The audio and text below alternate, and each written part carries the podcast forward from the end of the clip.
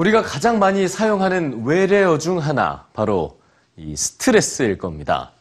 이렇게 즐거운 명절임에도 불구하고 명절 스트레스라는 말이 등장할 정도인데요. 100년 전만 해도 이 스트레스가 일상 속에서 이렇게 쉽게 쓰이는 말이 아니었다는 사실 혹시 알고 계십니까? 자, 재밌는 스트레스 이야기 지금부터 시작합니다. 어떤 물체에 외부적으로 힘을 가하면 물체는 압박을 받아 변형이 됩니다. 이때 물체 역시 평형을 유지하기 위해 내부적으로 힘을 분배하게 되는데요. 이 힘이 바로 스트레스입니다. 팽팽히 죄다, 긴장이라는 뜻을 지닌 라틴어에서 유래한 말이죠.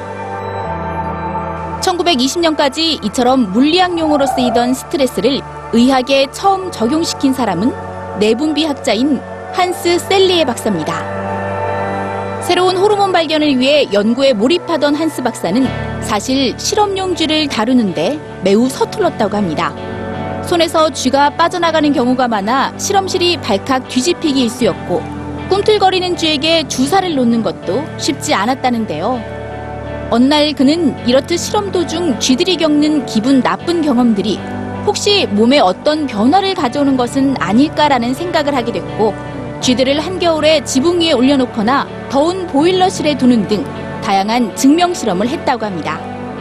그 결과 시달린 쥐들이 비슷한 신체 반응을 보였고 이후 1936년 그는 네이처지에 발표한 논문에서 다양한 자극에 의해 체내에서 일으키는 반응을 스트레스라고 발표했습니다. 또한 질병은 하나의 원인으로 특정 증세를 나타낸다는 이전의 이론과 달리 어떤 질병은 원인이 달라도 인체에 같은 반응을 일으킨다며 질병을 일으키는 주요 인자로 스트레스를 지적했는데요.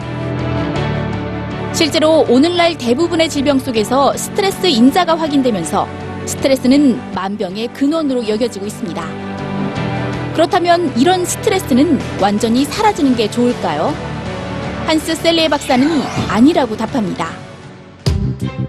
스트레스는 우리가 외부의 위협이나 내부의 이상에 즉각적으로 반응하고 결정할 수 있게 하는 요인이 되기도 하기 때문인데요.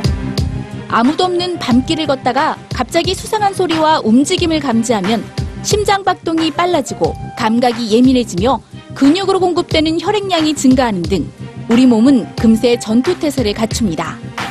혈액에 분비된 스트레스 호르몬이 생존을 위해 맞서 싸우거나 도망가는 행위를 할 수 있도록 준비하게 하는 건데요.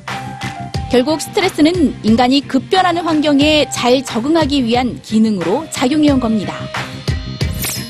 1960년대 미국의 심리학자 리처드 라자루스는 스트레스 연구에 새로운 전기를 가져옵니다. 그의 주장에 따르면 어떤 일을 스트레스로 인식하는 것은 그 일을 겪은 사람이 그것을 어떻게 받아들이고 해석하느냐의 문제라는데요. 스트레스 요인이 발생했을 때 당장은 힘들더라도 부정적인 감정을 해소하려고 노력하고 다양한 대처 방법을 고려하며 다음 단계로 발전해 나간다면 바로 좋은 스트레스가 작용한 겁니다. 스트레스를 긍정적으로 받아들이면 오히려 도움이 될 수 있다는 거죠. 적당한 스트레스는 삶의 활력이 될 수 있다는 사실.